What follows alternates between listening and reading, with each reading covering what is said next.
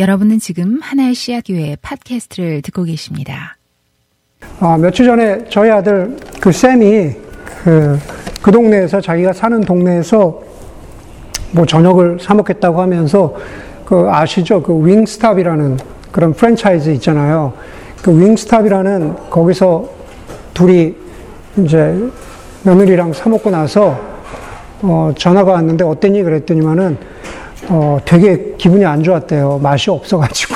네, 맛이 없어가지고 너무 어, 기분이 안 좋아가지고 그러면서 뭐라 그러냐면 아, 나중에 자기네 집에서 조금 거리가 있기는 하지만은 피닉스에 새로 생긴 비비큐 치킨에 꼭 가봐야겠다고 그런 얘기를 하더라고요. 그래서 비비 아빠 치킨은 한국 치킨이 맛있는 것 같아. 뭐 이제 그러면서 그런 얘기를 하더라고요. 둘 다 프랜차이즈죠. 어, 여러분들은 어떠세요? 여러분들이 자신 있게 추천하거나 혹은 반대로 절대로 추천하지 않는 그 프랜차이즈가 있으세요? 프랜차이즈. 네, 그런 데가 있으세요? 오늘 재성 형제 집중적으로 집중적으로 네. 아마 그런 데가 생각해 보면 있을 있을 것 같아요. 나 여기는 정말 추천한다. 정말 여기는 추천하지 않는다. 내가 잘 아는 곳이라고 하더라도 혹은 뭐 옐프나 구글의 리뷰라고 하더라도 그 리뷰만 봐가지고는 무조건 어, 믿지 못하고 리뷰를 꼼꼼히 읽어봐야 되는 그러한 아, 시대가 되었습니다. 어, 교회에게 리뷰를 한다면 어떨까라는 생각을 해보게 돼요. 오늘 우리가 일곱 교회 마지막엔 어, 라우디게아 라우디게아 교회를 보는데 라우디게아 교회를 향한 그 그리스도의 편지가 어, 이렇게 시작하고 있습니다. 신실하고 참되신 증인이신 그리스도 그러죠. 그리스도가 신실하고 참되신 증인이라고 합니다. 이 얘기는 무슨 얘기냐면은 라오디게아 교회를 향한 그리스도의 증언이, 윗비싱이 증언이 참 신실하다, 믿을만 하다라는 것을 그렇게 말하는 겁니다. 그러면서 그것을 갖다가 그리스도의 증언이 참되다라는 것을 확실히 한 번 더 이야기하기 위해서 그분은 뭐라 그래요? 아멘이신 그리스도라 그래요. 그리스도는 곧 아멘이다 그렇게 말합니다. 여러분 아멘이라는 뜻이 뭡니까? 히브리어로 아멘이라는 뜻은 참되다, 그렇게 될지어다, 말한 그대로 될지어다 라고 하는 게 아멘의 뜻이잖아요. 다시 말해서 우리는 오늘 마지막 편지를 보면서 그리스도가 하시는 말씀을 아멘으로 정말로 그렇게 될 것이다. 정말로 신실하게 증언하신 대로 그렇게 될 것이다. 라는 그것으로 받아들이기를 사도 요한을 통해서 우리에게 부탁하고 있는 거죠. 왜 그리스도는 신실하고 왜 그리스도는 아멘이실까? 최소한 그리스도인들에게는 바로 그리스도께서 저와 여러분들을 위해서 죽으셨다라는 것, 자기 목숨을 내놓으셨다라는 것, 그것 자체가 그분의 신실함을 보여주는 더, 더 부인할 수 없는 증거라고 하는 거죠. 그렇기 때문에 라오디게아 교회를 향한 그분의 증언과 또 라오디게아뿐만 아니라 우리를 향한 그분의 증언은 어때요? 신실하고 아멘이라는 겁니다. 틀리지 않다라는 겁니다. 지난 여섯 교회를 보면서 우리가 크게 두 가지로 나누어지는 교회를 봤습니다. 첫 번째는 서머나나 빌라델비아 교회처럼 책망이 없는 교회도 있어요. 꾸중할 게 없다. 그리고 반대로 타협과 그리고 타, 타락의 모습을 지녔던 네 교회도 보았습니다. 그렇죠? 각기 다른 두 타입의 교회를 보았는데 이제 우리가 라오디게아 교회를 보면서 우리가 예상하고 기대하는 것이 무엇일까? 마치 영화의 클라이막스처럼 와 어마어마한 칭찬을 라오디게아 교회에게 부어주고 또 거기에 못지않게 어마어마한 책망을 하면서 마지막 클라이막스를 장식하려고 하는 그러한 그리스도의 의도가 편지 가운데 나타날까? 어쩌면 그런 걸 생각할 수도 있겠지만 실제로 라오디게아 교회의 모습은 그렇지 않아요. 라오디게아 교회의 모습은 대개 의외인데 왜 의외라고 말씀드리냐면은 마지막을 장식하기에는 장식하기에는 그 내용이 되게 밋밋합니다. 그냥 되게 밋밋해요. 라오디게아 교회를 향한 칭찬은 그렇게 눈에 띄지 않습니다. 보이질 않습니다. 그렇다면 라우디게아 교회를 향한 책망은 어떨까? 책망 받을 만큼의 죄도 그렇게 보이지 않는 것 같아요. 좀더 설명을 드리겠습니다. 여러분, 교회들에게, 우리가 일곱 교회를 이제 오늘 다 봤는데, 교회들에게 그 교회의 영적인 상태나 정도에 따라서 소위 영적인 프랜차이즈의 이름을 붙인다면은 일곱 교회 중에서 어느 교회가 가장 많을까? 교회들이 가장 선호하는 프랜차이즈의 이름은 무엇일까? 사실은 우리가 지난주에 설교를 보면서 서머나 교회나 빌라델비아 교회를 붙이고 싶은 교회들이 많다고 했잖아요. 왜 그러냐면은 칭찬받는 교회들이니까. 그런데 그것은 그냥 바램이라는 거죠. 진짜로 엄격하게, 엄격하게 평가하고 판단해서 그 현재 상태를 기준으로 해서 교회의 이름을 붙인다면은 아마 이런, 이런 교회 이름이 가장 많을 것 같아요. 시애틀 라우디게아 교회, 마이애미 라우디게아 교회, 서울 라우디게아 교회, 팔로알토 라우디게아 교회. 네. 다시 말해서 라우디게아라는 이름을 그런 프랜차이즈의 이름을 붙여야 될 교회들이 차고 넘칠 거라는 말입니다. 그리고 그 얘기는 무슨 말이냐면은 우리도 예외가 아니라는 겁니다. 우리에게도 꼭 한 가지 이름을 붙여야 된다면 라우디게아 같은 교회와 이름이 붙을 가능성이 굉장히 크다는 겁니다. 여러분 왜 그럴까? 뭐 다시 말해서 그 수준에 하나 예수님이 기대하시는 그 수준에 미치지 못하는 그러한 교회들이 너무나 많기 때문에 그렇다는 거죠. 여러분, 지역적으로 보면요, 라우디게아는요, 세 가지로, 딱 세 가지로 유명했습니다. 그게 오늘 본문에 딱 드러나는데요. 그 무슨 세 가지가 뭐냐면, 현대 용어로 따지면은, 금융과 패션, 섬유, 직물과 그 다음에 의료였습니다. 의료. 특히 안과 진료. 예. 이게 고대였지만은 실제로 그랬어요. 금융으로 유명했고, 패션, 직물로 유명했고 의료로 유명했다라는 겁니다. 다시 말해서 소아시아 지역에서 마치 어, 요즘으로 따지면 금융으로 유명한 뉴욕과 뭐 예를 들어서 패션으로 유명한 밀라노와 그 다음에 세 번째 도시는 여러분들이 모를 수도 있어요. 의료로 유명한 예, 로체스터를 갖다 놓은 겁니다. 로체스터 아세요? 예, 메이오 클리닉에 있는 로체스터. 그 세 군데를 다 같이 모아 놓은 그런 도시가 바로 라우디게아 교회 같은 거라는 겁니다.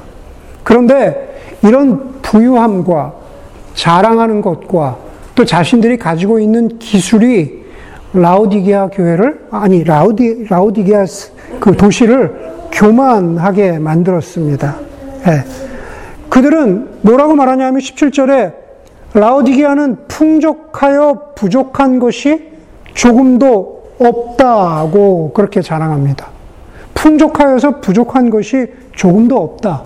그런데 여기서 그들이라고 하는 것은 도시가 아니라 교회였습니다. 다시 말해서 그리스도인들도 라오디게아 교회에 있었던, 라오디게아에서 살아가고 있었던 그 그리스도인들조차도 뭐라고 얘기하냐면 우리는 풍족하여 부족한 것이 없다라고 말했습니다.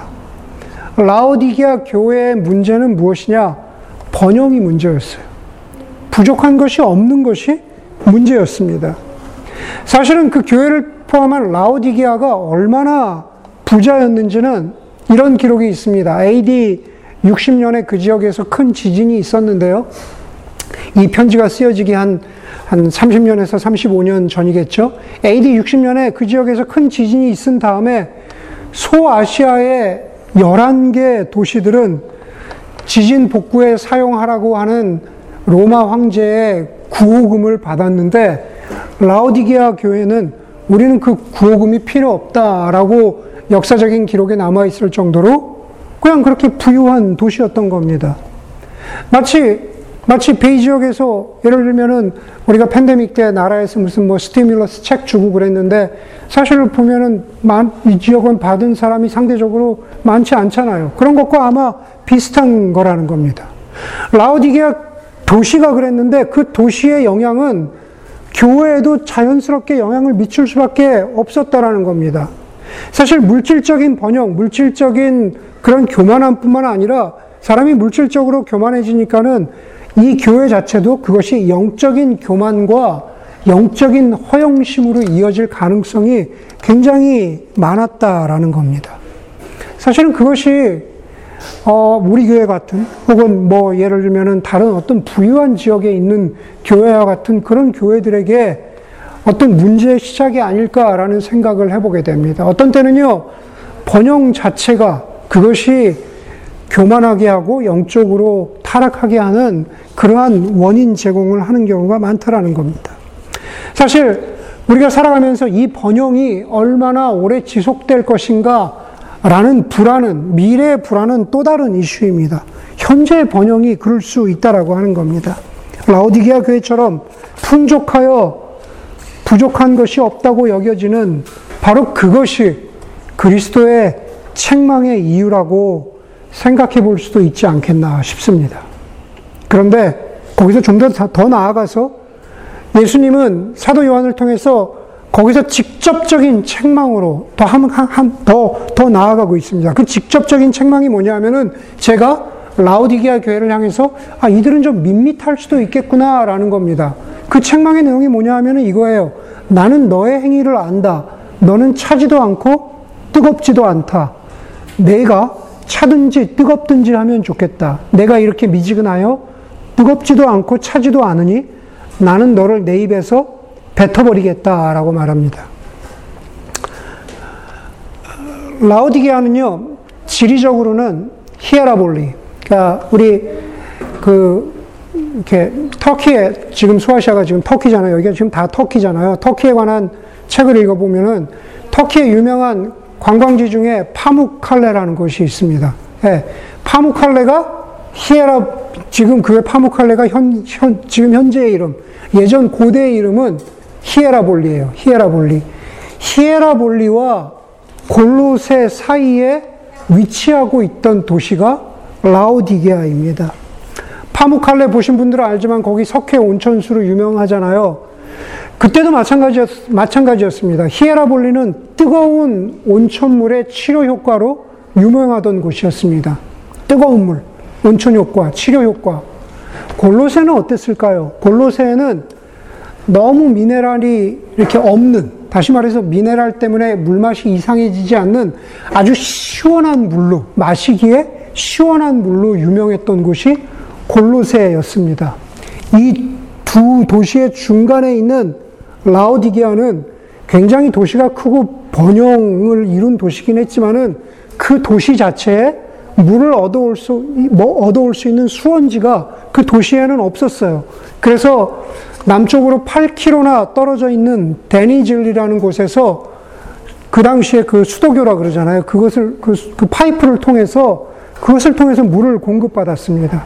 그런데 물이 오는 도중에 물은 식고, 그리고 물 안에 있는, 물 아래에 있는 미네랄 때문에 먹기에도 아주 안 좋은 물이었다 그래요.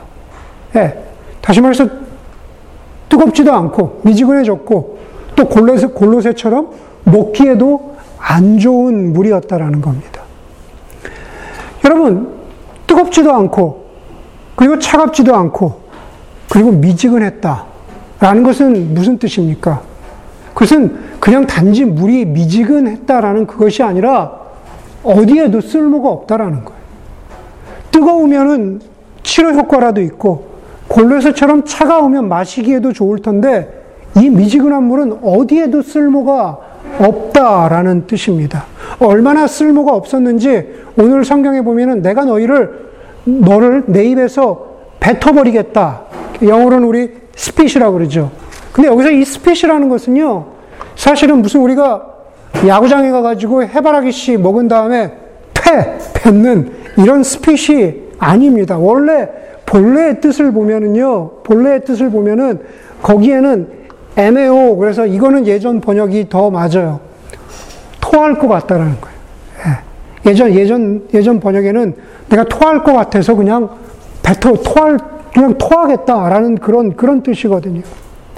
그래서 이 구절을 갖다가 바탕으로 해서 어떤 사람은요, 라우디게아 교회를 이렇게 말합니다. 구토가 나오는 허영심 많은 교회. 예. 보기만 해도 허영심이 많고 교만함이 많아서 구토가 나올 것 같은 그런 교회라고 하는 것이 라오디게아에 대한 영적인 리뷰라는 거예요. 그게 리뷰입니다. 여러분, 우리가, 우리가 개인적으로 저나 여러분들이 각자가 누가 우리에게 그런 리뷰를 단다고 한번 생각해 보십시오. 구토가 나오는 허영심 많은. 왜냐면 이 사람은 그런 사람이 아니니까 제가 이렇게 지금 일부러, 일부러 택한 겁니다. 에? 구토가 나오는 허영심 많은 누구누구. 여러분, 사실 우리가 그런 평가를 받는다면 얼마나 부끄러운 일이겠습니까? 개인으로도 그렇다면은, 여러분, 우리 공동체는 어떨까요? 구토가 나오는 교만하고 허영심 많은 교회. 그런 이야기를 들은다면 우리는 부끄러울까? 아니면 우리는 무덤덤할까? 여러분, 그리스도가 신실하시고 그분은 참 증인이시라는 것은 바로 여기 나오는 책망에만 해당되는 것은 아닙니다. 그렇게 책망하실 뿐만 아니라 그리스도의 증언은 신실하신데 라오디게아 교회를 향해서 그리고 어쩌면 라오디게아 교회 가운데 가지고 있는 모습 가운데 우리를 진단하시는데 우리를 향한 진단에도 다이아그노스 진단에도 예수 그리스도는 참으로 신실한 증인이시고 그리고 참으로 아멘이시다. 오늘 그게 왜 그런지 본문이 보여주고 있습니다. 사도 요한이 예수님을 대신해서 라오디게아 교회를 진단하는데요. 뭐라고 얘기하냐면은 여기서 이렇게 얘기해요. 나는 내가 비참 너 실, 이렇게 얘기하죠. 실상 너는 비참하고 불쌍하다는 것을 알지 못한다. 이렇게 얘기합니다. 너희는 지금 너희의 상태를 모르는데 너희의 상태가 뭐냐? 비참하고 불쌍하다는 겁니다. 그리고 비참하고 불쌍한 그, 그, 그것을 포함해서 보여주는 라우디게아 교회를 상태를 보여주는 형용사가 다섯 가지입니다. 비참하고 불쌍하고 가난하고 눈이 멀고 벌거벗었다. 다시 말해서 비참하고 불쌍한 상태를 좀 더 디테일하게 보여주는 형용사 세 가지가 바로 뭐냐면 가난하고 눈이 멀고 벌거벗었다라는 겁니다. 여러분, 라우디게아 교회는 비참하고 불쌍하다. 여기서 비참하다라고 하는 이 단어가 나오는 가장 유명한 성경 구절이 뭘까요? 여기 같은 단어가 쓰였거든요. 로마서 7장 24절입니다. 예전 번역으로는 이렇게 말하죠. 오라 나는 곤고한 사람이로다. 누가 이 죄에서 나를 구, 해줄 것인가? 영어로는 What a wretched man I am. 예, 오늘 번역대로 하면은 오라 나는 비참한 사람이로다. 누가 이 죽음의 몸에서 나를 건져줄까? 복음을 듣고도 복음을 듣고 회심했는데도 불구하고 여전히 죄의 영향 가운데 벗어나지 못하는 한 인간의 절규를 이렇게 말하고 있는 거예요. 오라 나는 비참한 사람이로다. 여러분 불쌍하다는 단어는 어떨까요? 여기 요한계시록을 제외하고 고린도전서 15장 19절에 바로 이 똑같은 단어 불쌍하다는 단어가 나오거든요. 거기서 뭐라 그러냐 하면은 사도 바울이 이렇게 말해요. 만약 그리스도가 부활하지 않으셨다면 살아나지 않으셨다면 우리는 모든 사람들 중에서 가장 불쌍한 사람들입니다. 이렇게 말해요. 여러분, 그리스도께서 부활하지 않으셨다면 저를 포함해서 여러분 얼마나 불쌍한 사람들입니까? 지금 여기서 뭐 하고 있는 겁니까? 헛된 것을 믿고 있는 거나 다름없다는 거잖아요. 그리스도의 부활을 입증하려고 하는 그, 그 논리 중에 하나가 바로 만약에 그리스도가 부활하지 않으셨다면 우리는 불쌍한 사람들이다. 이렇게 말하고 있는 겁니다. 여러분, 그리스도께서는 허영심에 쩔어 있는 라우디게아 교회를 향해서 비참하고 불쌍하다고 말한 다음에, 그 다음에 이 라우디게아 교회는 복음의, 예수 그리스도의 복음과 또 예수 그리스도의 성령의 능력을 통해서 영적으로 회복해야 되는데 어디로부터 어떤 상태로부터 회복해야 되잖아요. 바로 라오디게아 교회의 영적인 상태가 뭐예요? 가난하고 눈이 멀고 벌거벗었다라고 말하는 겁니다. 18절이 뭐라고 시작합니까? 내가 부유하게 되려거든. 다시 말해서 영적으로 영적으로 회복되고 영적으로 부유하게 되려거든. 이것은 7절에서 얘기하는 풍족함과는 달라요. 영어에서 보면은 그 affluence하고 flourishing이 다른 거랑 그 차이입니다. 영어에서 그냥 affluence, 돈이 많고 그냥 부유한 것과 풍성함은 다른 겁니다. 18절에서의 풍성함은 바로 영적인 풍성함을 말하는 거죠. 너희가 다시 풍성하게 되려거든 이렇게 말하고 있는 거죠. 그러면서 그리스도는 라오디게아 교회에게 세 가지를 권하는데 그 세 가지가 뭐냐면 라오디게아가 자랑하던 거기 거기 보면 뭐라 그래요? 금이 나오죠. 불에 정렬한 금. 다시 말해서 금융과 관련이 있어요. 그 다음에 흰 옷을 입어야 된다고 말하죠. 섬유. 예, 패션과 관련이 있어요. 그 다음에 너희가 너희 눈이 밝아지려거든. 라우디게아가 가장 유명했던 안과 치료와 관련이 있는 겁니다. 너희가 부유하게 되려면은 이 세 가지에서 회복이 되어야 된다라고 말하고 있는 겁니다. 첫 번째가 뭡니까? 금융과 관련해서 내가 너희는 너희는 내게서 불에 정련한 금을 사라 그럽니다. 성경을 통틀어서 불에 달군, 불에 정지한 금이라는 것은 불순물이 제거된 순금만을 말하는 거예요. 다시 말해서 너희는 내게서 불에 정련한 금을 사라라는 것은 너희의 생각과 라우디게아 교회야 너희의 생각과 너희의 행위 가운데에서 영적인 불순물을 없애라 회개해라 라고 말하는 겁니다. 회개를 말하고 있다라는 거죠. 또 너희가 벌거벗은 수치를 가려서 드러내지 않게 하려거든 흰 옷을 사서 입고 여러분 상상이 되시죠? 흰 옷을 사서 입는다는 것은 회개한 아주 영적으로 깨끗한 상태를 말하는 거죠. 흰 옷을 사서 입어라. 그것이 영적인 회복으로 가는 첫걸음이다. 이렇게 말하는 겁니다. 여러분, 그런데 우리가 여기서 기억해야 되는 게 뭡니까? 너희가 흰 옷을 사서 입어라 라고 하는 사서 입고라고 하는 구절입니다. 여러분, 회개한다라는 것이 우리가 돈을 지불하고 옷을 사서 입는 것처럼 회개라는 것이 우리가 값을 지불해야 되는 겁니까? 여러분 생각해 보세요. 우리가 하나님 앞에 회개한다라고 하는 게 하나님, 내가 하나님 앞으로 나가서 내가 이만큼의 나의 잘못에 대한 값을 지불할 테니 하나님 나에게 용서를 베풀어 주십시오. 이게 회개입니까?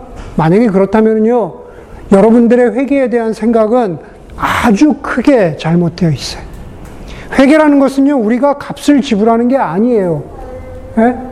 회개라는 것은 이사여서 51, 55장 1절에 나와 있는 것처럼 너희 목마른 자들아 물로 나아오라 돈 없는 자도 나아오라 너희는 와서 사 먹되 돈 없이 값 없이 와서 포도주와 젖을 사라 그랬잖아요. 여러분 우리는 하나님 앞에 우리의 구원도 마찬가지지만 우리의 회개에 있어서 우리가 감히 하나님 앞에 갚아드릴 것이 없어요. 우리가 돈이 없습니다. 예수님 뭐라 그러세요? 너희가 돈 없이 값 없이 그냥 빈손으로 나와서 거기 뭐라 그래요? 와서 사먹되 예수님의 구원의 하나님의 구원의 은혜를 누리되 끊임없는 하나님의 죄 용서의 은혜를 누리되 어떻게 해요? 돈 없이 값 없이 와서 포도주와 젖을 누려라. 그렇죠? 그게 바로 회개인 겁니다. 회개는 우리가 우리가 지불하고 우리가 얻는 것이 아니다라고 하는 겁니다. 네. 그것을 뭐라 그럽니까? 우리가 지불하고 지불한 만큼 그것을 얻는다? 그것을 공로라고 하는 거죠. 공로. 여러분, 우리가 흰 옷을 사 입는 데는요, 우리의 공로가 필요 없어요. 하나님의 온전하신 은혜 앞으로 나아가는 겁니다. 첫 번째는 불에 정지한 금, 두 번째는 흰 옷을 입어라. 너희가 영적으로 회복되고자 하면 세 번째가 뭐예요? 세 번째가 내 눈이 밝아지려거든. 영적으로 눈이 멀었다고 했잖아요. 거기 뭐라 그래? 눈을 뜨려거든. 안약을 사서 발라야죠. 라우디게아 사람들이 많은 안질에 걸린 사람들이 라우디게아에 와서 안과 치료를 받은 것처럼 이들도 눈을 떠야 합니다.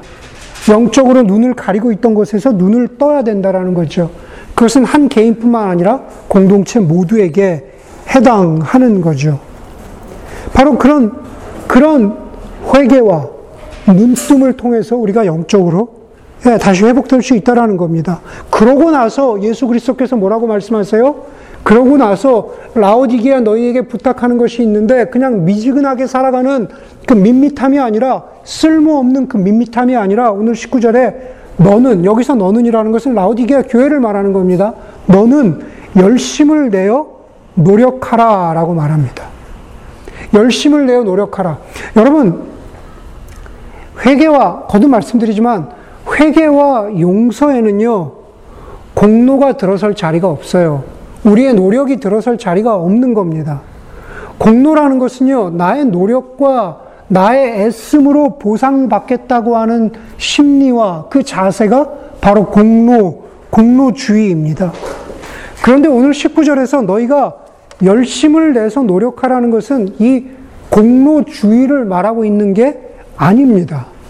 여기서 너희가 열심을 내어 노력하라는 것은 여기서 말하는 열심과 노력이라는 것은 그리스도를 더 알아가고 그분과의 교제를 사모하고 그래서 우리가 하나님이 기뻐하시는 인생을 살아고, 살아가고자 하는 그렇게 애쓰는 인생, 분투하는 인생을 말하는 겁니다.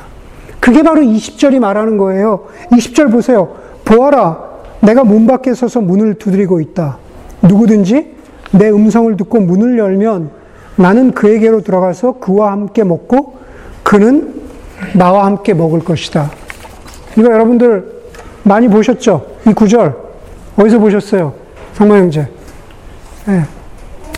이네, 인앤아웃의 컵 밑에 이렇게 써 있습니다. 요한계시록 3장 20절이 써 있어요. 네. 나는 그로 더불어 먹고 그는 나로 더불어 먹으리라. 여러분, 이 요한계시록 3장 20절을 그린 그림이 뒤에 한번 보여주시겠어요? 네, 이거 잘 안 보이죠, 지금. 불을 끄면 좀 더 잘 보이는데요. 이게 3장 20절을 그린 그림 중에서 가장 유명한 그림입니다. 윌리엄 홀만 헌트가 그린 그림인데요. 그림 속의 문은요, 이거를 좀 더 자세히 보면은 그림 속의 그 문을 보면은요, 오랫동안 열지 않아서 문이 잡초로, 네, 잡초로 뒤덮여 있어요.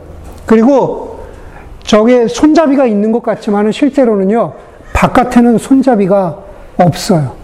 바깥엔 손잡이가 없어요. 다시 말해서 안에서 열어줘야만 문이 열리는 문이라는 겁니다. 예수님께서는요, 우리를 인격적으로 용서하셨죠. 구원해 주셨죠. 그러나 그 다음, 다시 말해서 예수 그리스도를 우리의 인생 가운데로 모여, 모셔드리는 그 모셔드림은 오늘 우리가 보았던 19절에 너희가 열심을 내어 노력하라는 것은 무엇이냐 하면은 우리가 안에서 밖으로 문을 열어드리는 거예요. 예? 예수 그리스도께서 들어오실 수 있도록 안에서 밖을 향해서 문을 열어드리는 겁니다. 그렇기 때문에 지금은 주님도 문 밖에서 두드리시는 거죠. 우리가 우리의 인격의 문, 존재의 문을 열어서 우리는 그분을 깊이 모셔드려서 그분과의 깊은 교제 가운데로, 영적인 성장 가운데로 나아가기를 원하시는 것. 그것이 바로 너희가 더욱더 열심을 내어서 그렇게 살아라. 라는 것의 또 다른 표현이라는 겁니다. 우리가 그렇게 살아갈 때 많이 켜주셔도 돼요. 우리가 그렇게 살아갈 때 많이 일곱 교회를 보면서 계속 얘기했지만 그럴 때 우리가 진정 이기는 사람이 된다라는 겁니다. 지난주에 본 것처럼 우리가 정말 보좌에 앉을 수 있고 우리의 삶에 예수 그리스도께서 허락하신 정말 우리의 삶의 열매를 볼 수 있다라는 거죠. 한국에 그 오늘 설교문에 써 있지만 그 책도 쓰시고 어린이들을 위해서 여러 가지 일을 하시는 놀이터, 놀이터 디자인이라는, 디자인이라는 영역을 위해서 하시는 놀이터 디자인이라는 그 디자이너인 편해문이라는 분이 계세요. 편해문. 그분이 쓰신 책 중에 놀이터 위험해야 안전하다라는 그 구절로 오늘 설교를 마치고자 합니다. 그 책에 보면은요, 이런 구절이 있어요. 좀 더 험하게 말하면 한국의 편의점 수의 두 배에 달하는 6만 개가 넘는 놀이터를 바꾸지 않고는 아이들의 삶이 제자리에 놓일 수 없다. 지금처럼 도전할 것도 없고 상상력도 빈곤한 놀이터에서 10년을 보낸 아이들이 10년, 20년 뒤에는 어떤 상상을 할 수 있을지 아득하다. 예, 이 책에 나오는 구절입니다. 그분이 주장하시는 게 뭐냐면요. 놀이터가 너무 안전하고 그래서 너무 심심하게 설계되면은 우리 예상할 수 있듯이 아이들의 흥미를 유발하지 못한다고 합니다. 그렇게 되면은요, 놀이터가 너무 지루하면, 너무 안전하고 너무 지루하면 오히려 사고가 날 확률이 더 많대요. 아이들은 작은 위험이 있을 때, 리스크, 여기서 위험은 데인저가 아니라 작은 도전, 작은 리스크가 있을 때 그것을 갖다가 피하려고 고도의 집중력을 발휘하면서 그러면서 놀이터에서 성장한다고 그래요. 예. 그래서 놀이터 위험해야 안전하다라고 하는 말은 사실 역설적인 표현이긴 하지만은 정말로 필요한 말이고 실제로 그렇게 돼야, 돼야 한다고 놀이터 디자이너인 분이 하시는 말씀입니다. 여러분, 라우디게아 교회, 그리고 저와 여러분들, 우리들의 교회, 또 우리들의 그리스도인으로서 우리의 인생도 마찬가지인 거죠. 우리들은 우리의 인생 가운데에서 리스크, 그 리스크를 감당할 그러한 마음이 있는지, 차지도 않고 뜨겁지도 않은, 그래서 미지근한, 그래서 쓸모없는, 어찌 보면 라우디게아 교회처럼 풍요롭고 안전하지만 심심한 놀이터와 같은 그러한 인생에서 흥미 없이 살아가도록 부르신 것이 우리를 향한 하나님의 뜻이 아니다라고 하는 겁니다. 이기는 사람, 이기는 교회는 우리의 인생 가운데에서 어떤 때는 좀 더 리스키하게 그리스도를 주와 구주로 받아들이면서 우리 각자에게 주신 분량대로 열심히 있는 노력으로 이 세상과 주어진 시간 가운데에서 그렇게 쓸모 있게 살아가기를 소망하는 사람. 바로 그 사람을 하나님은 저와 여러분들에게도 원하신다라고 하는 거죠. 그런 리뷰를 우리의 인생 가운데에도 달기를 원하신다라는 거죠. 이제 일곱 교회에 대한 시리즈를 라우디게아 교회 함께 마치면서 신실하고 참되신 그리스도께서 우리 교회 그리고 저와 여러분들의 인생 가운데 너희가 이기는 인생을 살았다라고 하는 너희가 이기는 인생을 살았다고 하는 영적인 리뷰가 바로 그리스도로부터 달려질 수 있기를 간절히 소망합니다.